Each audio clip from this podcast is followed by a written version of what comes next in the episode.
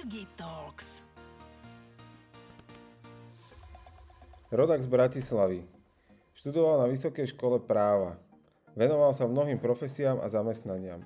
V roku 2014 založil realitnú kanceláriu Arvin Bennett, ktorú doteraz aj vedie. V nej kladie dôraz na prenos emócií a priateľskú atmosféru. Načenec otužovania a športu. Mojím hostom v podcaste Ergi Talks je Vladimír Bohač. Vítaj Vlado. Ďakujem za pozvanie. E, s radosťou, s radosťou a teším sa na e, nového človeka, ktorého či už ja, alebo aj poslucháči podcastu Ergi Talks, ktorý v spolupráci s e, portálom Aktuality.sk prinášame. Že ťa spoznáme trošku, spoznáme teba ako človeka, ale aj segment realit, ktorému sa ty venuješ. To sme, to sme aj načrtli. Tak poďme rovno na to, čo ty na to povieš. Na to, že som tu dnes? No na to, že ideme hneď na to. tak priamo mi je veľmi blízka, takže sa na to teším. Super, tak uh, verím, že ťa podporím otázkou v tej priamosti. Kto si ty jednou vetou? Uh-huh. Tak, to si, tak to naozaj si si povedal, že poďme do toho rovnými nohami. No ja uh, jednou vetou asi tvrdohlavý obchodník s nehnuteľnosťami. Výborné. A mal som pripravenú druhú otázku, že e, tri slova, ktoré ťa charakterizujú.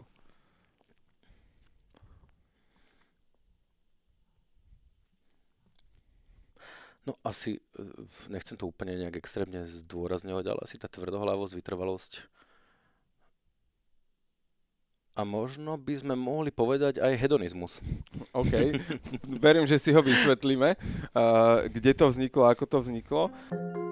Partnerom tohto podcastu je Plamienok, nezisková organizácia, ktorá poskytuje profesionálnu starostlivosť deťom, ktoré stratili rodiča a pomáha rodinám s ťažko a nevyliečiteľne chorými deťmi. Podporiť ich v tejto činnosti môžete na www.plamienok.sk ty si, ži, žiješ, funguješ v Bratislave. Aké bolo tvoje detstvo? Moje detstvo?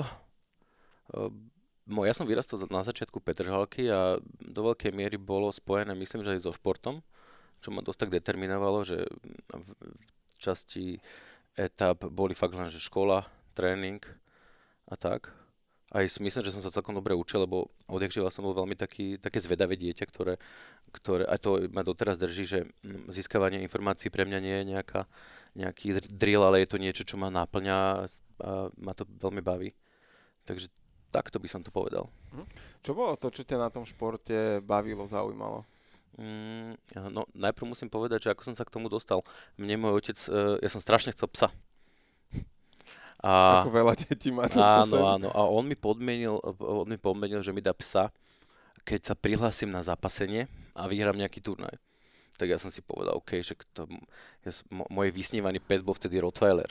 Motiv bol na svete. Motiv bol akože brutálny a presne tak som, tak som tam išiel hlavne kvôli tomuto, keď mám pravdu povedať. A čo ma na tom bavilo? No, bolo to strašne veľa drillu, ináč to, že či, či ma to naozaj úplne že bavilo, to je dobrá otázka. OK, že tam sa rodila možno tá vytrvalosť, tvrdohlavosť, že dosiahnuť ten cieľ? Keď sa na to spätne pozriem, tam sa tvorilo jednak to, že tie výsledky idú postupne, takéto uvedomovanie si, že veľa ľudí mám pocit, že dnes má problém s tým tak konzistentne makať na nejakom cieli, lebo tie, tie zlepšenia sú niekedy pomalé a nie sú také evidentné a potom to opúšťajú. A tam sa tvorilo hlavne to, že človek vie ako keby dlhšie makať, bez toho, aby mal hneď okamžite nejaký výsledok. A ďalšia vec je to, že sa učíš byť komfortný v diskomforte. Čo, to je asi najcenejšia lekcia, ktorú, ktorú mi šport dal. Uh-huh. A ako to bolo to, to učenie sa toho... Um rozčiastkovania si možno toho cieľa. Lebo tak si to opísal, že v zásade ten cieľ na, na prvú sa zdá možno vzdialený a nedosiahnutelný, ale že ako to bolo, čo, čo ťa utvrdzovalo v tom, že si na správnej ceste, že ten step by step, tréning za tréningom sa posúvaš? Vtedy to, vtedy myslím, že nie som až taký starý, ale nebola taký, taký dôraz na ten individualizmus a to, čo aj tak, s takou nostalgiou spomínam, bolo to, že vtedy sa až tak nikto nepýtal Takže ten, takéto to veľké hrdinstvo nebolo nejaké, nejaké uh, až také zložité. Proste tam aj tí tréneri, keď niečo mi bolo, niečo ma bolelo alebo niečo, tak tam to nikoho nezaujímalo. Tam proste si museli ísť. Bolelo ma, doteraz si spomínam takú príhodu, došiel som za trénerom, že uh, tréner, že ma, ja by som dneska také slabšie si dal, lebo mám niečo s ramenom a prišiel a takú pecku mi dal do toho bolavého ramena, skoro mi vybehli oči a že to, čo sa deje. A on, že ešte ťa boli to rameno? Hovorím, ešte viac ma boli to rameno. Ešte druhú bombu mi dal do ramena, že ešte ma boli. A hovorím, OK, tak toto asi cesta nepôjde. A zapojil som sa do procesu. A išlo to. A zrazu bolo po tréningu.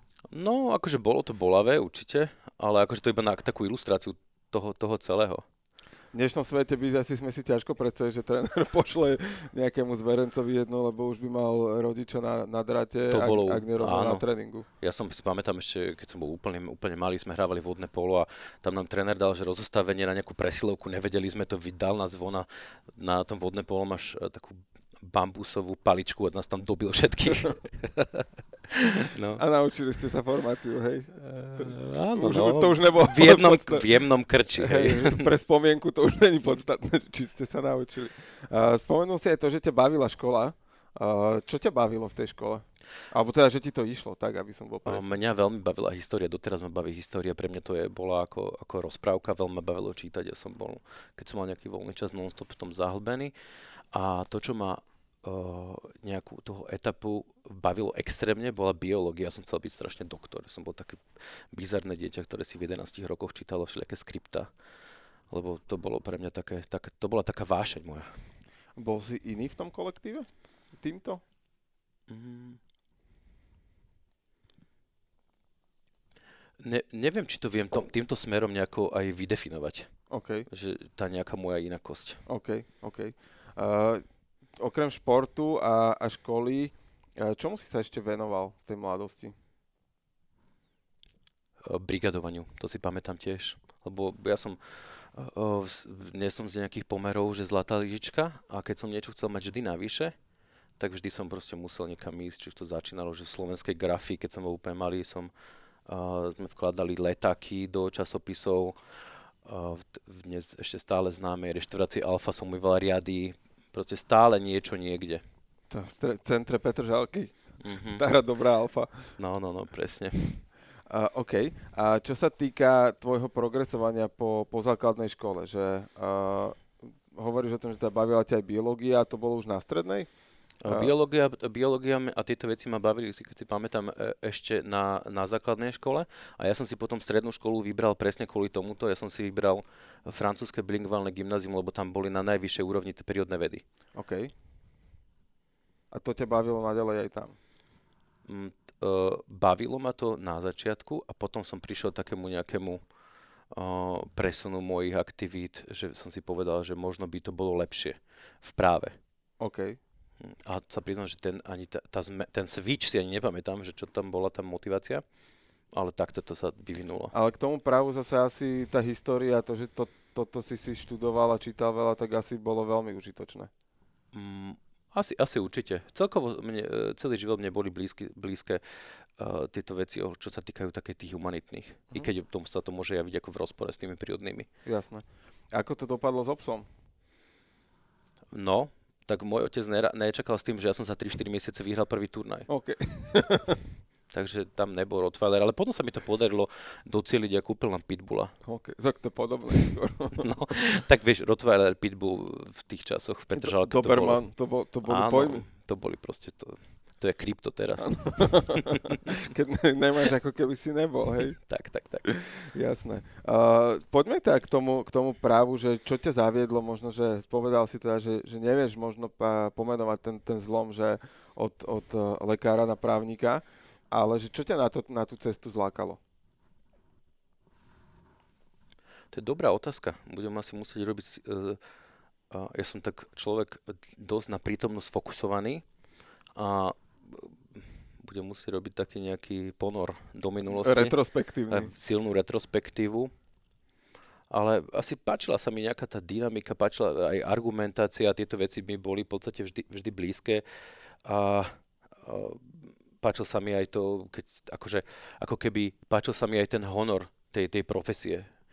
V tom čase to bolo ešte o dosť intenzívnejšie ako teraz. Prišlo mi to, že treba sa tam veľa naučiť, treba sa vzdelávať, je to taká nejaká e, vec, ktorá nie je úplne pre každého a javilo sa mi to ako taká veľká výzva. Mm. To boli tie časy ešte, no, možno sa to bude zjaviť, niek- javiť niekomu ako absurdné, čo ľudia len aby mohli byť koncipienti, ešte museli len platiť, aby mohli vykonávať túto, túto činnosť, že aby mohli byť koncipienti. Aby si mohol byť koncipientskú prax robiť, tak ty si platil podstate tej, tej advokátskej kancelárii, že si tam mohol chodiť Často to tak bolo, hej, no, že tá, tá doba bola vtedy trocha iná. A Ináč to- teraz neviem, ako keby som mal 150 rokov, že? No nie, nie, e, máš e, pred 40 takže to je úplne v Mhm. pohode a do 150 ešte ďaleko a možno sa vyvinú technológie, ktoré nám umožnia dožiť toľko. Uh, uvidíme. A toto sa bavíme, to bolo niekedy asi začiatok uh, Tak ja som 2000 dačo, že? No ja som 83 trojka ročník, takže To bol inak veľmi dobrý ročník. Po- Potvrdzujem. hej, ty si pár dní predo mnou, že? áno, ja som uh, konec maja 83, takže Môžeme sa tu takto vychváliť. presne.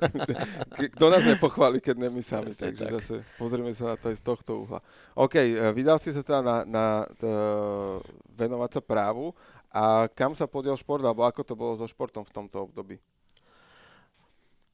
Mne, tá, mne tam tá motivácia nejakým spôsobom potom vyprchala. Takáto, tá, akože musím povedať, že uh, to bolo pod celkom silným tlakom môjho otca, že mu na tom fakt, že veľmi záležalo. A, a v istých fázach to proste nejako, uh, nejako vyprchalo. A, to, a taký definitívny nejaký bod dalo k tomu to, že ja som mal vtedy niečo, niečo s očami. A doktorka nedala súhlas na to, aby som akože sa tomuto venoval, že A niečo, že nejaké otrasy. No nejaké, hej, presne. No. Akože ja som to vy, vy, vyriešil dosť paradoxne, že vadili mi otrasy zo zápasenia, tak som začal boxovať vtedy. No. To veľmi pri... Áno, akože vyznie to veľmi nech to- racionálne, Nech že? to skoncentruješ na hlavu, hej. že čo sa má stať, nech sa dostane rýchlo. tak je to tvrdohlavo si išiel za cieľom, že zistí, či má pani doktorka pravdu. Hej, no tak mne je to vtedy... Už som to tak cítil, že to nechcem robiť. OK. Bola to A- taká otročina dosť. A to bo, boxovanie, ku ktorému si došiel, už bolo potom skôr ako vo forme hobby, alebo tiež? Tiež Začalo to, bolo na- začalo to ako úplné hobby, ale ja som taký ten typ človek, že, taký ten typ človeka, že ja prepadám veciam, veľmi ma to baví sa do toho ponárať a, a skončilo sa to tým, že sa celkom naplnili tie do, e, slova tej doktorky, lebo mm, tréner e, sa rozhodol, že ma pošle na majstrovstvo Slovenska v juniorov a počas prípravy na toto sa stalo, stala taká vec, že mm, som si tak nešťastne e, nabehol na jednu ranu, že sa mi trocha e, naštepila sietnica OK, a, a vtedy som začal tak aktívne, prestal zase tak aktívnejšie boxovať. OK. Ako to je dneska u teba so športom? Dnes je šport pre mňa obrovským pilierom mojej psychickej stability a toho, že dokážem uh, relatívne v komforte viesť uh, taký rušný biznis život. Je to, nie, je to niečo, bez čoho si to momentálne neviem predstaviť a strašne sa na to teším. Aj keď na to fyzicky možno ne- nevyzerám, lebo ďalšie môj, moje hobby je jedlo, ale naozaj šport je niečo, čo je to taká, taká esenciálna, esenciálny základ toho, jak som a čo som, že proste to je must be. Je to jeden zo základných pilierov života. tvojho. Musí byť pre mňa to je úplný reset. Neviem si ani predstaviť, že by som to dával a, to moje tempo bez tohto v, v duševnom zdraví. Super.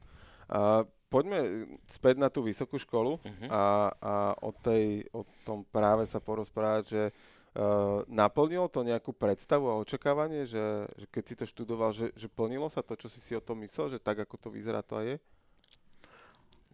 To je, to je dosť dobrá otázka.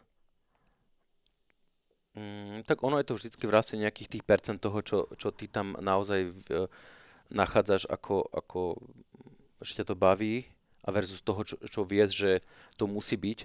Ja to mám možno o niečo ľahšie v tom, že ja som človek, ktorý som vždy vyznával, že ten kontext toho celého, čo človek robí, je dôležitý v zmysle toho, že aj niektoré teórie práva, niečo, čo niekto nemusí úplne vnímať ako pozitívne, som mal rád, lebo ja mám rád, že keď si niečo, keď sa, sa rozhodnem, že niečo idem robiť, tak to vnímam v takom hl- širšom a hĺbšom kontexte. Takže toto mi pomáhalo robiť aj predmety, ktoré niekto by vnímal ako otravné alebo zbytočné. Okay. Ako si to robil, že si sa to dokázal naučiť? Bolo to iba toto, že si povedal, že to má nejaký hlbší zmysel? Mm, ja si musím povedať, že toto bolo niečo, kde vôbec som sa nad tým nezamýšľal. Proste to bolo u mňa vyslovene len v rovine, že máme skúšku, tak ideme ju dať. Poďme ju spraviť. No. Uh, ja mám možno ilúziu, možno mi ju potvrdíš, vyvrátiš, ale čo som mal kamošov a, a spolužiakov a nejakých rovesníkov, ktorí, sa, ktorí chodili napravo, tak ako keby ja som chodil na fakultu sociálnych a ekonomických vied, aplikovaná psychológia, v zásade keď to porovnám s nimi, tak my sme mali zábavu celoročnú, hej. A, a akože aj ich štátnice, aj skúšky, aj všetko proste to boli, že, že kvantum kníh, vedomostí a, a, a kým vlastne došli k tomu, že to nejakým spôsobom pretovali do praxe, tak, tak uh, naozaj, že ten, ten objem informácií, ktoré museli do pamäte násať, mm-hmm. bol, bol gigantický z môjho pohľadu. Hej. A je, bolo to tak, alebo, alebo je to len moje teda nejaké zdanie zvonku? Mm, je to, je to pravda a nie je to pravda. A dosť významné v kontexte toho, že každý podľa mňa tú školu mal takú, akú si ju spravil. Že bolo tam pár, a boli tam jedinci, ktorí tomu naozaj verili, ktorých to bavilo a ktorí naozaj vnímali ako svoju povinnosť, že sa to musia úplne naučiť a tak, aby to naozaj reálne vedeli. A potom boli ľudia, ktorí robili len to absolútne minimum, aby prešli. Hej, že 8 Red Bullov, 7 snickersiek, e, dve, dve noci. noci neprespaté, hej, že urobíš tú skúšku a, a máš to celé za sebou. Ale za hodinu nevieš, čo si vlastne spravil. Uh, hej, ale akože bolo tam určite veľa memorovania, ale pre mňa uh, v tých časoch ja veľmi rád uh, spomínam na niektorých, hlavne zahraničných, musím povedať, profesorov, ktorí boli takí srdciari a, a presne človek cítil takú vášeň pre, to, pre tie predmety a dokázali nám to odprezentovať tak, že to bolo vyslovene zaujímavé a chcel sa o toho ponoriť. Že to nebolo len taká také nejaké nudné od, odre, odrapotanie si toho učiva a vyžadovanie sa takej tej slepej, slepej memorovanie. Bolo toto tá pridaná hodnota školy, ktorú si absolvoval, že, že práve ten zahraničný pohľad a, a možno ani nie, že ten samotný pedagóg, ale ten systém učenia, akým to robili oni. Mm, tam, možno, možno dám príklad. Uh-huh. Uh, my sme tiež mali, uh, my sme boli, keď ja som tam chodil novo vzniknutá fakulta, mali sme zahraničných lektorov a my sme mali, že skúšku v eko, ekonomie v angličtine, nejaké základy ekonomie a u nás na skúške bola kniha, že povinná. Uh-huh. Hej. A to keď som rozprával akože kamošom, čo chodili na ekonomickú, tak tí nechápali, jak môžete mať knihu, však my máme test ABC a nazdar. A my sme dostali na skúške prácu, čo si myslím o nejakej situácii a čo sa stane, neviem, v cenou ropy, keď bude vojna na Blízkom východe. Uh-huh a kľudne si čítaj tú knihu, lebo aspoň vieš, kde to máš hľadať, uh-huh. nejaké, nejaké prepojenia toho. Že bolo toto ne, možno niečo, ten, ten, a to bol ten systém učenia, ktorý, na ktorý som sa pýtal, že, že z tohto nášho sveta, že, že to bolo to iné, ako sa to učilo u nás dovtedy. Uh-huh. Určite, v tomto prípade e, e, bolo pre mňa určite pozoruhodné vnímať to, že ako sa relatívne podobné predmety dajú odprezentovať spôsobom, že niečo ti príde pomaly až keď to preženiem, že cool záležitosť, že ty sa dozvedáš nejaké zaujímavé veci, ktoré by ťa zaujímali, aj keby si tú skúšku nemal a, a, a nikto by ti netvrdil, že to proste máš vedieť, versus to, keď niekto ti úplne bez vzťahu, ale ináč, čo musím zase povedať na druhej strane, mali sme tam pár takých úplne takých rigidných profesorov bez záujmu, ktorí sa postavili, odprednášali to, keď sa niečo spýtal, tak ťa odpálkovali úplne niekam a niekam preč. Do a sály, no. Presne, keď si mal skúšku, tak ťa vyhodili, doteraz si pamätám niektoré, že ma vyhodili do skúšky spôsobom, že úplne absurdným, hej, že povedali mi, že predstavte si, že predstavte si, že som váš klient a chcem nárok taký a taký, hej. A teraz ja som na to pozeral, že na taký nárok nemáme právo, to nemôžeme žiadať ani, hej, to nemá to oporu v zákone. A čo už tak ma, tak ma domotal, že som si myslel, že som to zle naučil a reálne som si pozrel, že že to tak naozaj bolo, ale ma vyhodil z nejakej, proste taká tá svojvôľa a taká tá nespravodlivosť, a ktoré som vtedy strašne ťažko vnímal, hej a teraz s odstupom času proste mi to pomáha v živote, že keď sa ti udejú veci, ktoré nie sú tak úplne fair, tak si povieš, to sme zažili, to poznáme, OK, ideme ďalej. Počúvate Jergy Talks, podcast plný inšpirácie. Je to pre teba potom výzva? Uh, teraz, keď to narýchlo a nakrátko premostím do toho aktuálneho reálneho života, že, že ak sa ti nejaká takáto situácia udeje, tak akože necháš ju odísť, alebo je to skôr, že, že je to výzva a, a takéto, OK, tak, tak poďme to skúsiť inak s tým človekom. Táto vytrvalosť mi je veľmi, veľmi blízka, ale možno by som to tak trocha uchopil inak, že e, moje také heslo je, že dobrý strateg si vždy vyberá svoje bitky. A človek by mal vždy prihľadať na to, že e, keď ide do nejakého, neviem, či som dobre pochopil tvoju otázku, že by to malo byť v rovine až nejakého konfliktu alebo extrémnej snahy, že človek by si mal dopredu zvážiť, že či to je hra ega, alebo že či to je naozaj niečo, z čoho mu plyne nejaký užitok a či to naozaj on chce. Uh-huh. O, akože, uh, an, či to ide až do konfliktu, je, je v zásade áno, nie. Uh, ale ak, myslím si, že to odpovedal si pochopil otázku, alebo to, to, čo som sa pýtal, uh, že... Uh, či ma prekažky motivujú? Tak, že, či, že, že keď narazíš na človeka dneska v biznise, uh, venuje, a dostajeme sa k tomu, do, dostajeme sa k tomu, tej celej genéze, ako si vlastne sa dopracoval až, až k dnešnému dňu, ale že máte klienta, ktorý predáva nehnuteľnosť mm-hmm. a tiež asi nie ste jediní na svete, ktorí tie nehnuteľnosti predávajú a, a dostaneš sa s ním do roviny, že chceš, ty chceš tú nehnuteľnosť predávať, ale on má ešte ďalších nejakých a, a je tam nejaké ako keby takéto, že to, to nelogické, keď sa on rozhoduje ako keby z tvojho pohľadu nelogicky inak, ako by si si ty želal. Že či toto je tá výzva? Toto vôbec nie je moja výzva. Moja výzva je v tom, aby som predával tie nehnuteľnosti najlepšie, ako viem, aby som uh, mal čo najlepší informačný a je taký, uh, taký nejaký diapazon možností, ako byť najlepší v, v odbore určite je mojou povinnosťou vedieť aj tieto svoje schopnosti odpo- odprezentovať tak, aby to ten človek videl, ale, alebo vedel, ale uh, keď toto sa stane a príde niekto, kto to vyhodnotí, že to robiť so mnou nechce, tak ja som v tomto a veľmi taký easygoing. Že vie, vieš, e, po, poznáš to podľa seba, každý máme nejaký, uh, nejaký, nejakú, nejaký rozsah svojich, uh, svojej energie a času a ja som sa rozhodol, že ho budem dávať radšej do veci, kde, ktoré viem aktívne ovplyvniť. Uh-huh.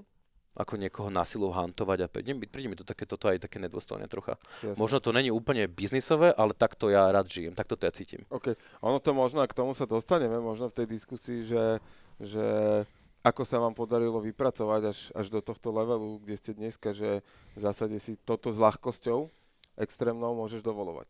Hej, že, že tam, tam môžeme, môžeme tiež v rámci tej diskusie prísť.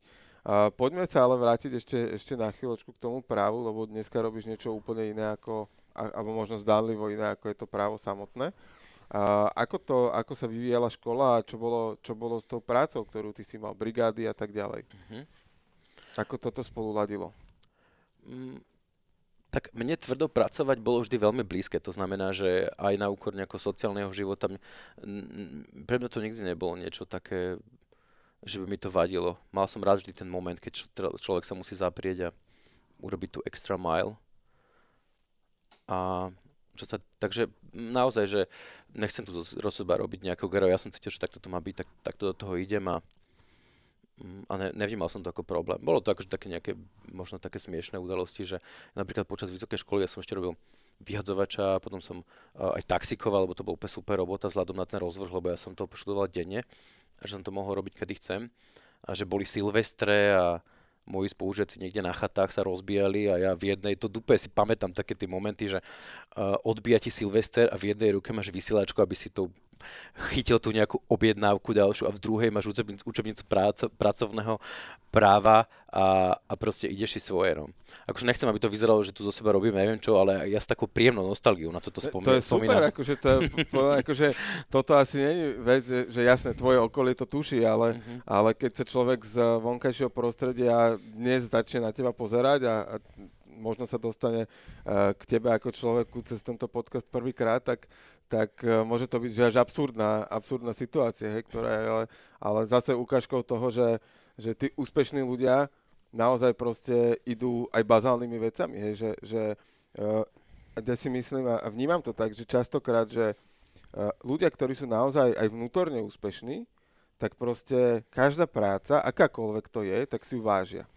Hej, že, že proste a nechcem teraz menovať, aby som na, že naozaj že v nikoho očiach nedehonestoval žiadnu prácu, ale že tak funguje ten systém, lebo preto on môže potom fungovať, že e, je čistý stôl v reštaurácii, že ti to niekto navarí, že, že ti to niekto prinesie a niekto je ten, kto to príde zjesť a zaplatiť. Hej, a je, je nejaký taxikár, ktorý ťa odvezie, lebo keby ten taxikár nebol, tak ľudia chodia pešo uh-huh. častokrát, alebo MHDčko a, a, tak, a tak ďalej a tak ďalej že, že v tomto, v tomto mne to príde práve, že úplne super, že aj takúto spomienku vyťahneš a, a není to, že, že hrdinské, alebo nejak ako keby by som to, nedával by som tomu žiaden prívlastok, je to popis faktu, ale je super presne tá ukážka toho, že na jednej strane hľadaš spôsoby, ako zarobiť nejaké peniaze, na druhej strane máš tú učebnicu v ruke, lebo sa chceš posúvať ďalej.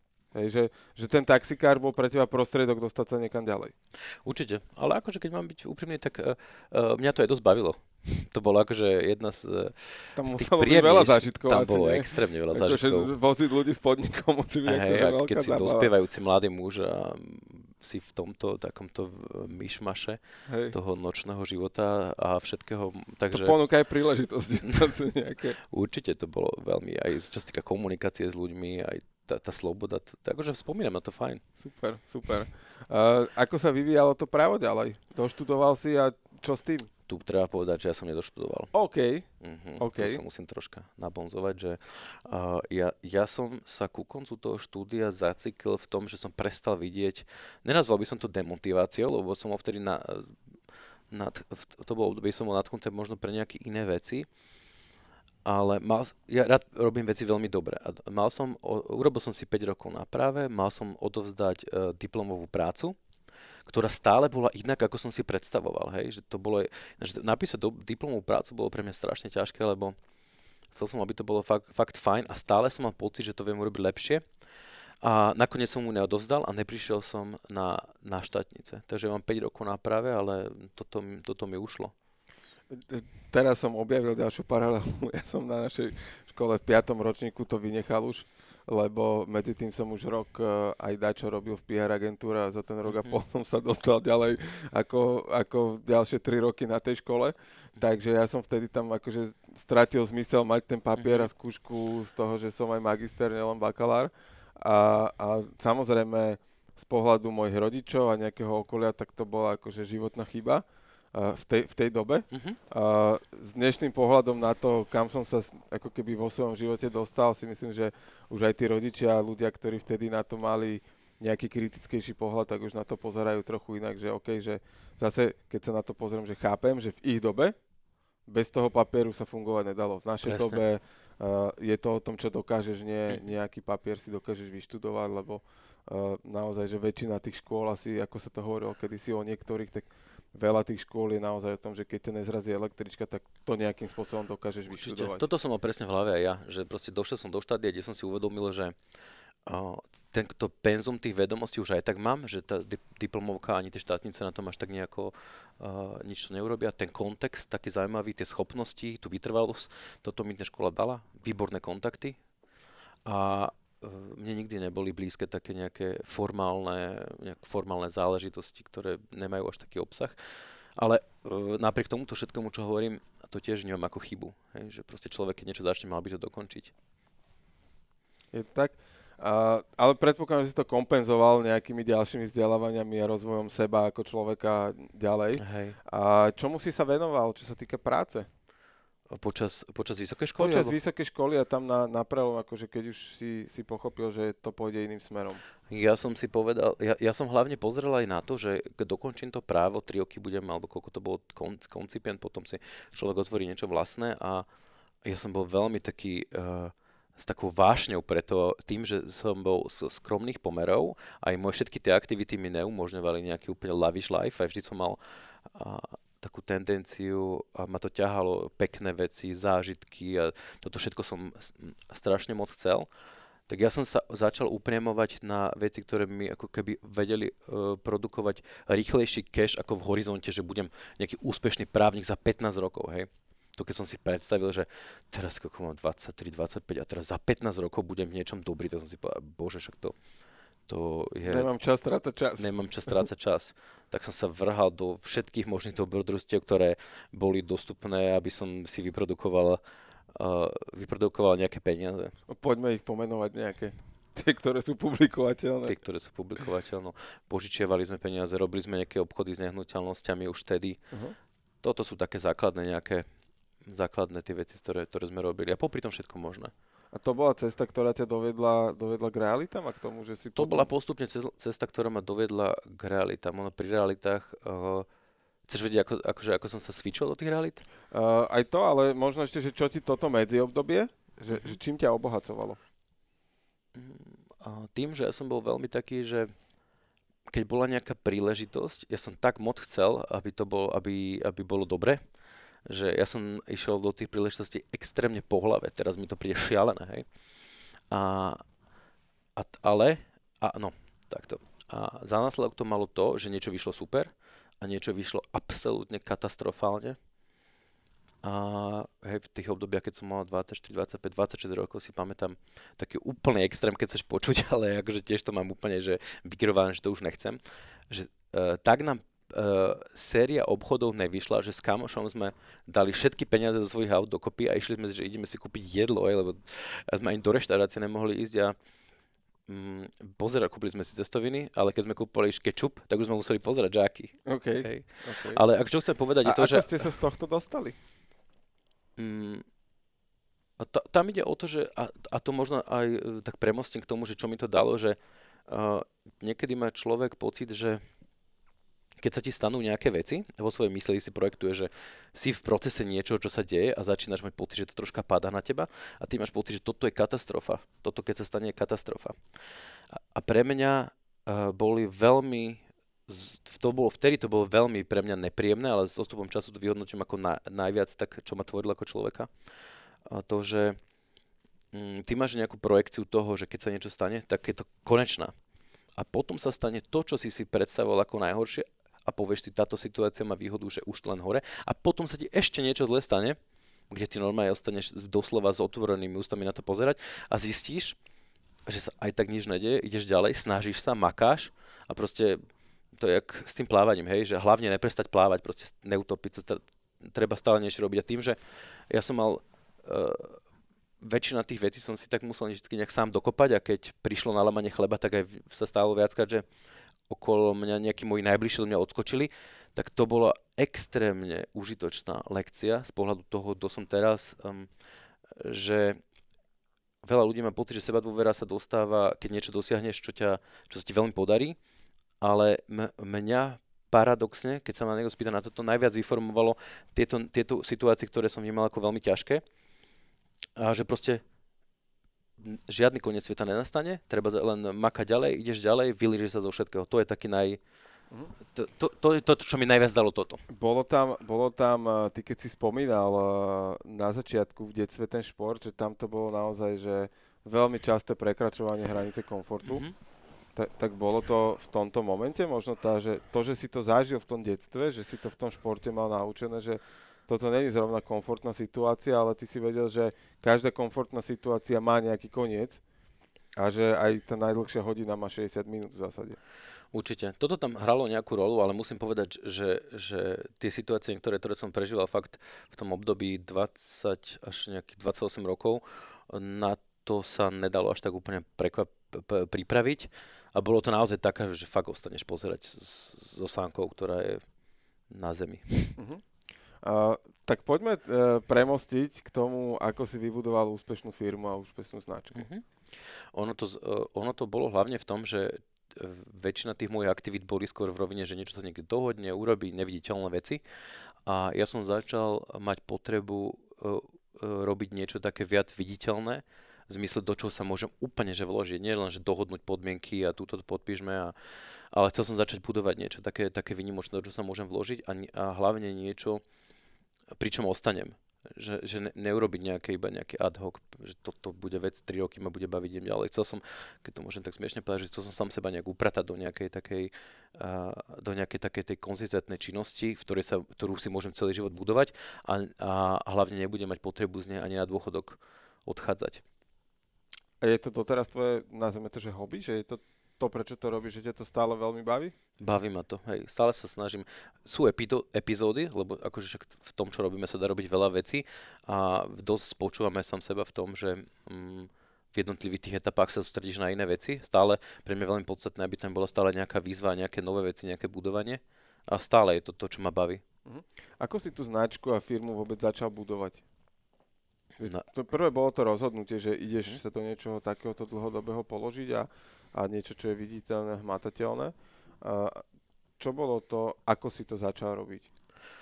Ja som dovtedy nemal žiadne skúsenosti s marketingom, ale veľmi ma to vždy fascinovalo a môj, môj, to, to úvodné, prvotné bolo to, že to, tomuto som chcel rozumieť, tak som sa poprihlasoval na všetky kurzy Akože jasné, je to, je to také, že ja, mám také heslo, že keď niečo chceš, tak nájdi niekoho, kto to robí úplne že mega dobre a nech ti to urobí on, alebo nech to naučí. Ale ja som mal takú predstavu, že ja chcem tomu viacej uh, aj rozumieť.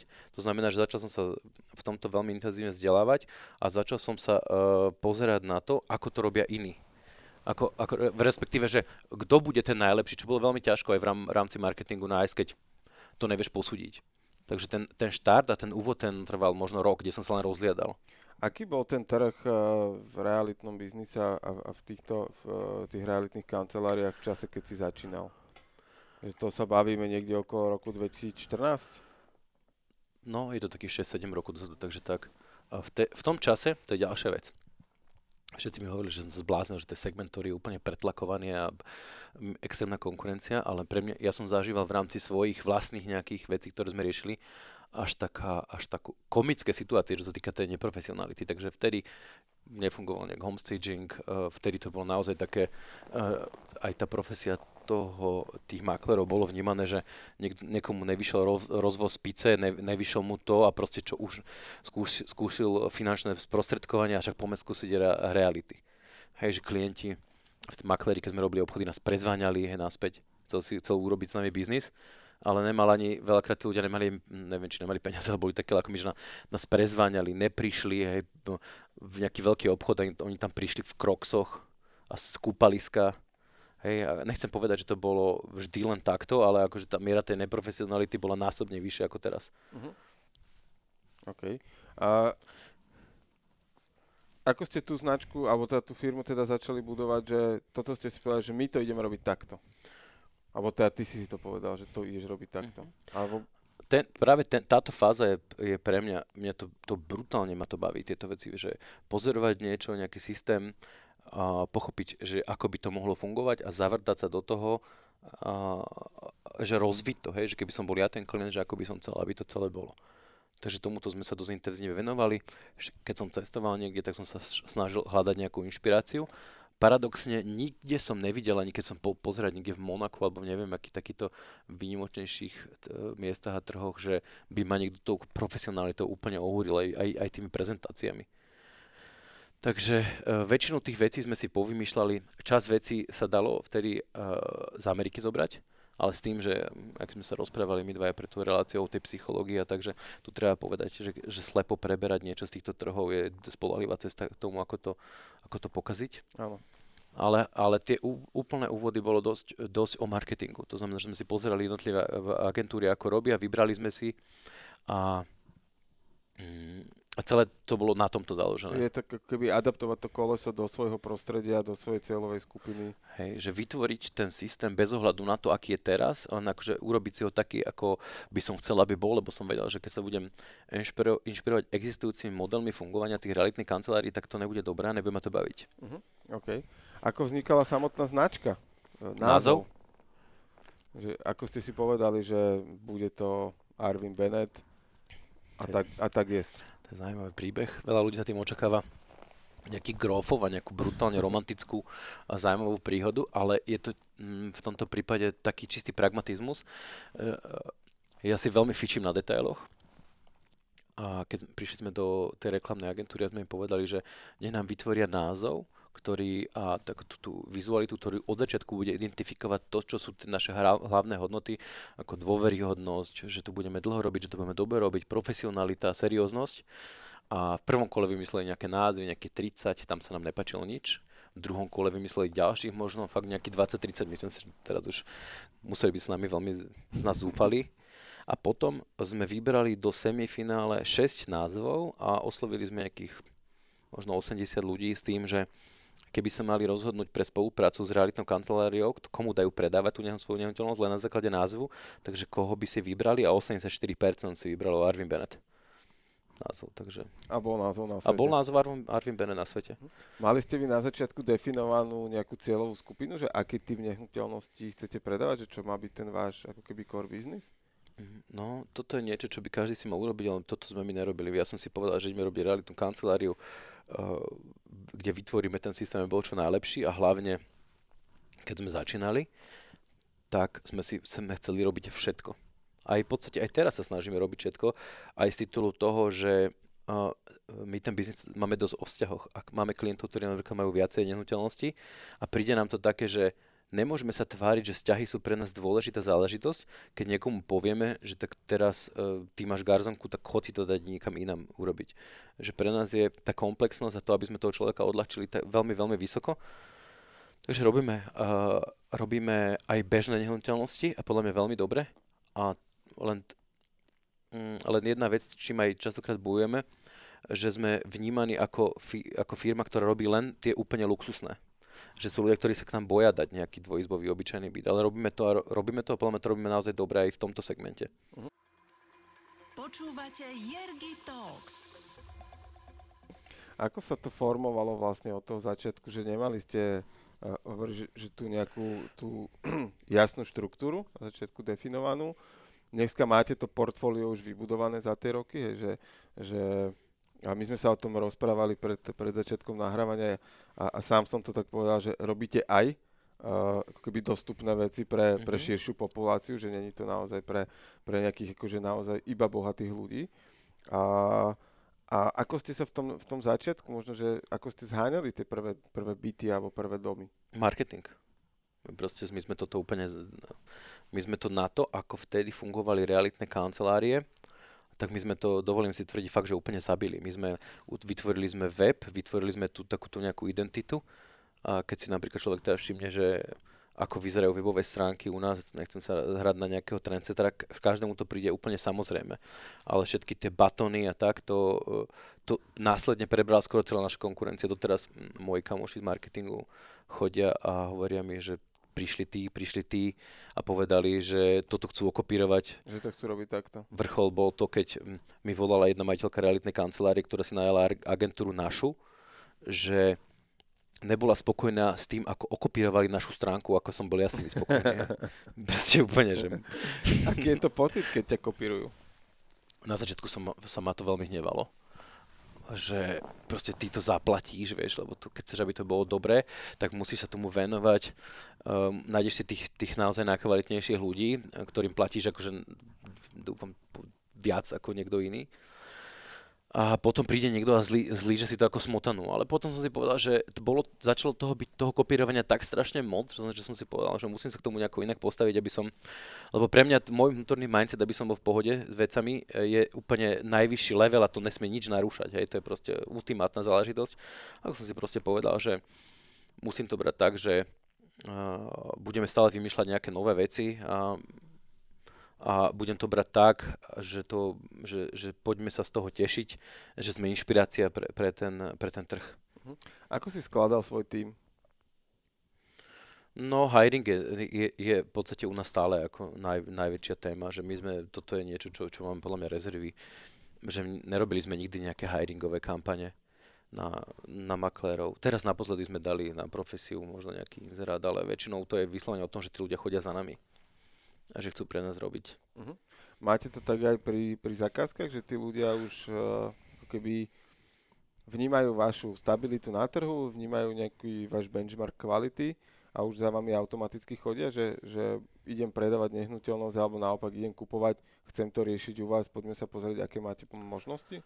Hej, tak to funguje presne, že, že hlavne v tých, tých drahších zákazkách, tak tie sú akože do veľkej miery vyslovene cez nejakú referenciu, že tí ľudia počuli o niekom. A čas ľudí nás samozrejme vníma cez ten, cez marketing, cez sociálne siete, to je akože veľmi účinný nástroj, že vidia, že celá tá naša, naša uh, taká komunikácia, online komunikácia ju považujú akože za, za atraktívnu vidia to, akým spôsobom predávame tie, tie nehnuteľnosti a, a si povedia, že proste OK, toto je ono. Že mne nebude stačiť, keď niekto nafotí tú nehnuteľnosť, že so sušiakom na frote ponožkami a litera pol flašku, ale chcem, aby to bolo také, aby to bolo také dôstojné. Hm. Že v zásade aj z bežnejšieho nejakého príbytku, nazvem to, že štandardnejšieho, zachovalého, ale sa dá tým homestagingom spraviť niečo, čo tá fotka vie predať o mnoho kvalitnejšie a tá emocia, ktorá z toho vzniká. Určite, určite to tak je. Je to, je to ten homestaging ako keby pomáha uh, naplňať ten pravý potenciál tej nehnuteľnosti. Lebo ty, keď tej nehnuteľnosti bývaš, tak začneš si ju prirodzene uh, ako keby premieňať nie na, na nejaké miesto, ktoré je v prvom rade úplne že krásne, ale chceš, aby bolo funkčné. To znamená, funkčné. To znamená napríklad, že ty ho začneš preplňať nejakými vecami, a začneš si to tvoriť podľa seba, hej, aj, aj to je vlastne taký základný rozdiel medzi interiérovým dizajnom a homestagingom, že interiérový dizajner príde a spozná teba, aký ty si a keď si ty polovník, tak ti tam šupne parohy, hej, teraz troška, troška zjednodušujem, Jasne. keď si ty si uh, vášnivý uh, športovec, tak ti tam dá špeciálne miesto pre bicykel a homestager je presný opak. Tak on všetko toto ti dá preč, čo, čo teba tvorí tebou, tie tvoje záľuby ale samozrejme to, v tom, čo je dôležité po porade s tým obchodným tímom, to na, ako keby nastajluje tak, aby to oslovilo čo najširší počet tých e, záujemcov. Uh-huh. OK. A čo sa týka, čo sa týka uh, tých samotných nehnuteľností, ty si hovoril, že je to o vzťahoch. Že samotný predaj a, a vôbec už len to, že ti niekto tú nehnuteľnosť verí do rúk a potom samotný predaj uh, tomu zákazníkovi, ktorý to kupuje je o vzťahoch. Ako toto sa rodí v zásade? Uh, jedna vec sú také tie dlhodobé väzby, ktoré pokiaľ máte človeka, ktorý uh, pracuje s nehnuteľnosťami, nakupuje ich, tak to je ako keby nejaká jedna báza, hej, že, uh-huh. že tam už ten, ten vzťah je nejak nastavený a už sa poznáte a tak ďalej. Druhá vec je, keď, keď proste príde človek z ulice, dobrý, ja som o vás počul, videl, vnímam, mám takúto nehnuteľnosť. Ako s týmto človekom nastavujete vzťah? Alebo ako, ako sa vlastne dá nastaviť ten vzťah s človekom? Uh, ono, prečo to je podľa mňa aj podstatné, je, no, možno tým by som začal, aby som vysvetlil celý ten, celé toto, že ty keď chceš ten biznis robiť tak, aby ťa bavil, tak podľa mňa tie vzťahy sú tak v, v rámci realit, tie vzťahy sú tak determinujúcim faktorom, ktorý určí, či ťa ten biznis baví alebo ne, nebaví, že ty keď chceš tým udržať sa v zdraví v tom biznise a aby to bolo úspešné, ty nemáš inú možnosť, ako to robiť tak, aby ty si si o ľuďoch myslel dobré veci. Neviem, možno každý sa stretli s niekým, kto uh, robí v službách a vy si povedali, že fú, tak toto je akože dosť uh, tak, taký čudný prístup, hej, že nepriateľský alebo nejaký taký vlážny, hej, že my sa snažíme, aby, to, aby, aby tá robota nás vyslovene bavila. Hej.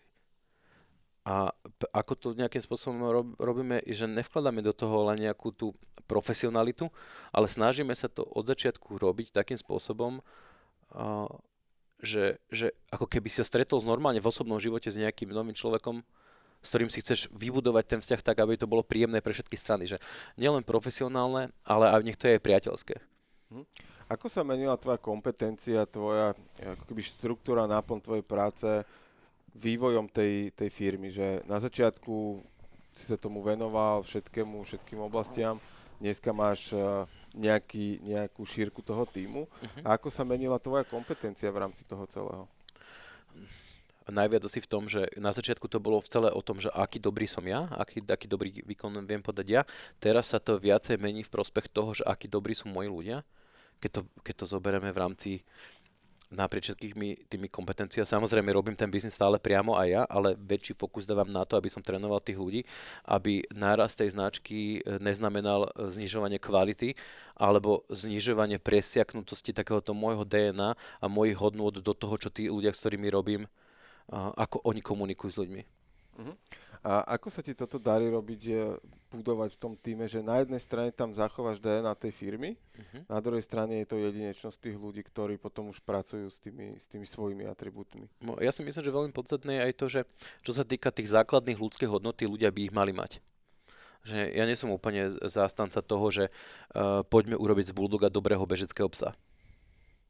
Uh-huh. Ako vieš vycítiť, e, keď ti ten človek príde, že, že tento ti, alebo ako to robíš, že tento ti do toho týmu zapasuje a, a je pre tú tvoju značku ten správny. Mm, niekedy som mal až také správy, že, také pocity, že lebo toto práve, že nevždy vyjde.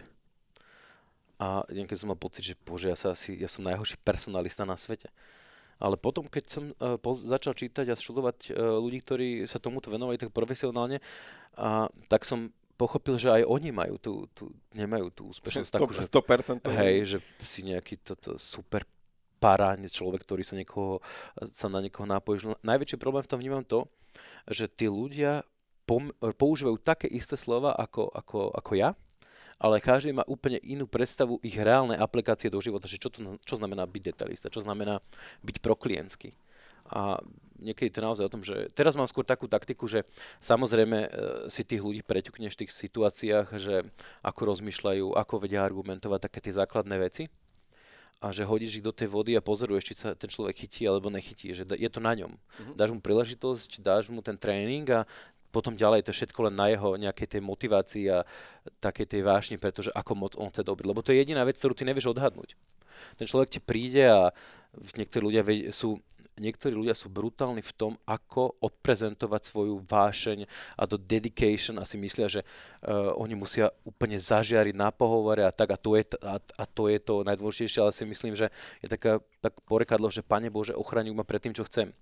Že podľa mňa aj, tu by som aj apeloval na tých ľudí, že podľa mňa akýkoľvek fake toho, že niekto sa tu bude tváriť, že on chce strašne veľa robiť a tu bude jasať a žiariť a, a premotivovaný. A, áno, dajte mi ešte aj na nedelu robotu, šefe. A potom uh, má pocit, že OK, dobre, tak uh, a teraz možno tak aj všeobecne hovorím už aj, že nielen čo sa týka nás, ale aj čo mi vyplýva aj z, z rozhovory s mojimi kamošmi, že nech si každý podľa mňa hľada to, čo naozaj chce robiť, nech je autentický v tom, aj keď za niekým príde, pre koho by chcel robiť, že, že čo sú jeho očakávania, čo on chce lebo potom je to naozaj strata času pre všetkých.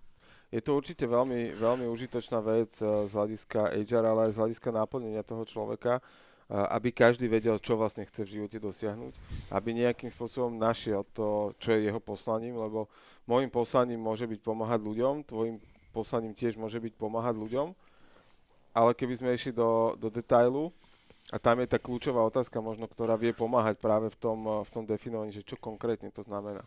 Presne. Hej, že uh, ja ti poviem, že chcem byť šťastný, kto by nechcel byť šťastný. Hej? Uh-huh. A, a ty ako dobrý kamoš mi začneš radiť, že no tak uh, začni chodiť boxovať a otužovať a, a neviem čo, loziť po horách alebo skialpovať alebo sa potápať alebo čokoľvek a ja budem na teba kúkať, že toto ma neurobi šťastným úplne. Hej, hej presne. A, a, a toto je aj v tej, v tej pracovnej sfére, Uh, ja sa v tom v rámci nejakých uh, coachingových rozhovorov a takýchto vecí častokrát dostávam, že, že ľudia vedia definovať, aký by chceli byť alebo čo by chceli mať, ale keď sa presne spýtaš na to, že čo konkrétne to znamená, že chcem byť zdravý. Je to ja veľmi, veľmi taký akože pekný príklad na takúto, uh, nazvem to, že všeobecnosť je, že no ja by som chcel byť bohatší. Môže, tak tu máš 2 eurá, asi bohatšie a vybavené, máš, môžeš si odškrtnúť. No ale ja som tak nemyslel. Hej, no a, a jak si to myslel? No to, to neviem.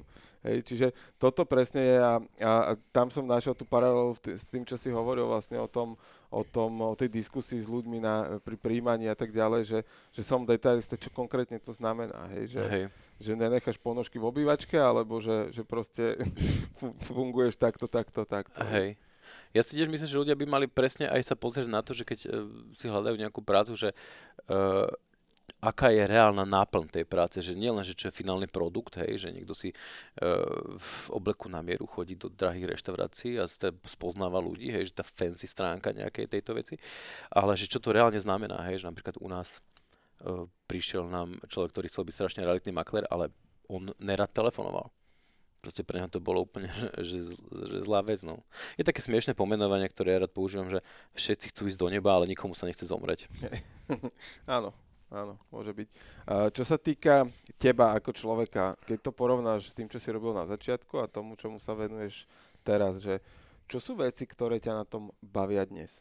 Na tom, čo robím? Hej, na tom, že, lebo tá tvoja práca sa vyvíjala, tak ako sme sa pred o tom rozprávali, že dneska už uh, nemusíš robiť úplne všetko a není ten, ten celkový výtlak závislý iba od teba. Uh-huh. Samozrejme, že si ten človek, ktorý to celé vedie, manažuje a na konci dňa je zodpovedný za, za výsledok ako taký.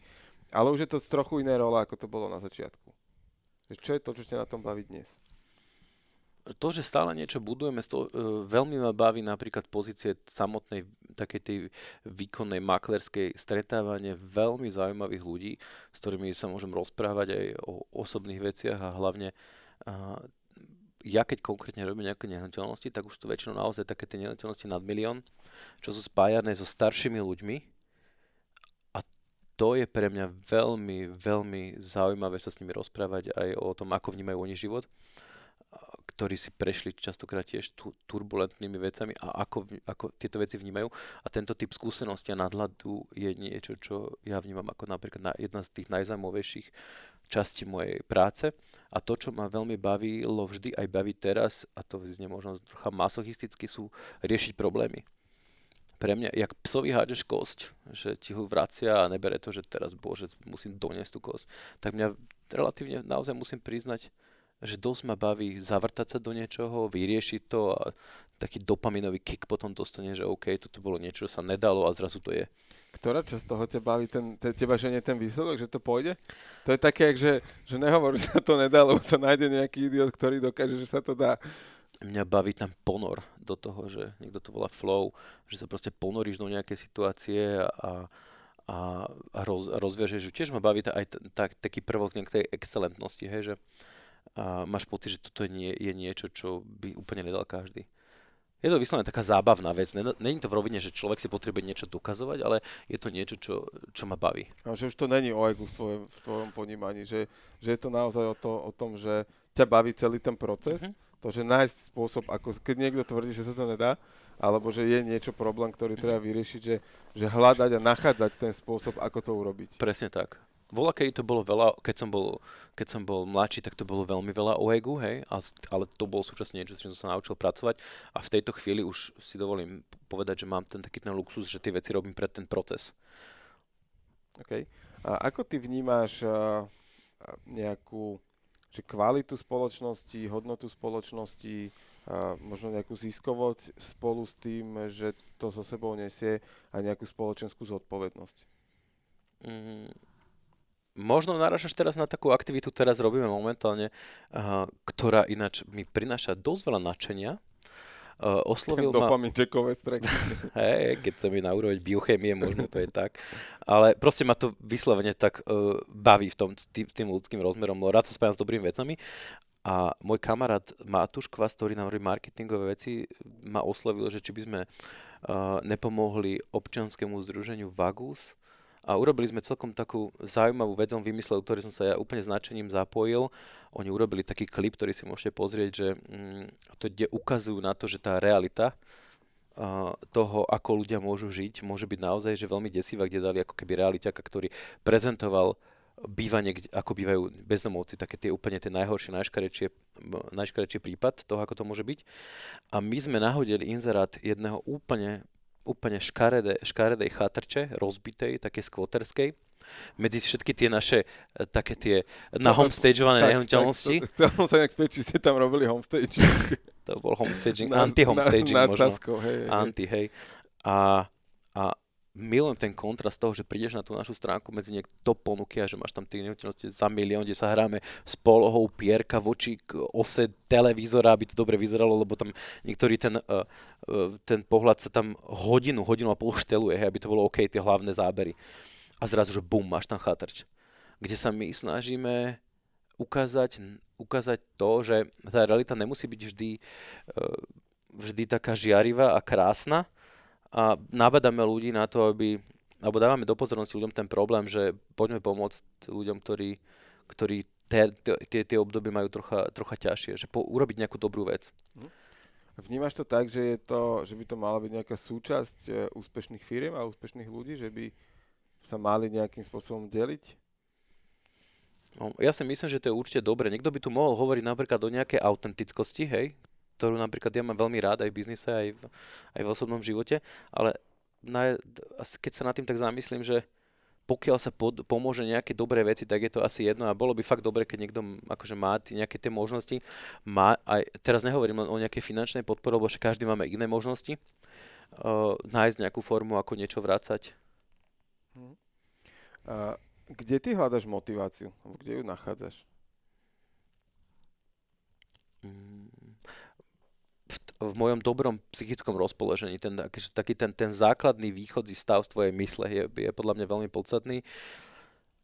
Ja si uvedomujem to, že na to, aby ja som bol v dobrých výkonoch a bol úplne v pohode, že to spočíva v takých tých milión dobr- drobných veciach, hej, že dobre sa vyspať, keď odchádzaš z domu, nech tam není bordel, trocha preťahnuť to telo, zacvičiť si, že akože v takých tých drobnostiach sa nachádzam uh, hej, že napríklad keď ideš do nejakých tých obchodných vzťahov, že urobi to vždy poctivo.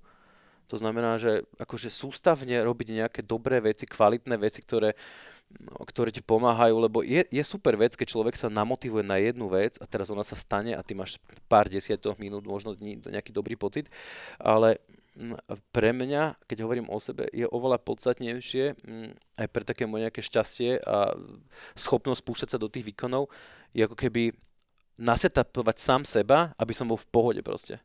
Ako si toto dosiahol, že, že si si začal uvedomovať možno tie malé detaily, ktoré ti spôsobujú to, že je ten život v nejakej rovnováhe a, a, a balance?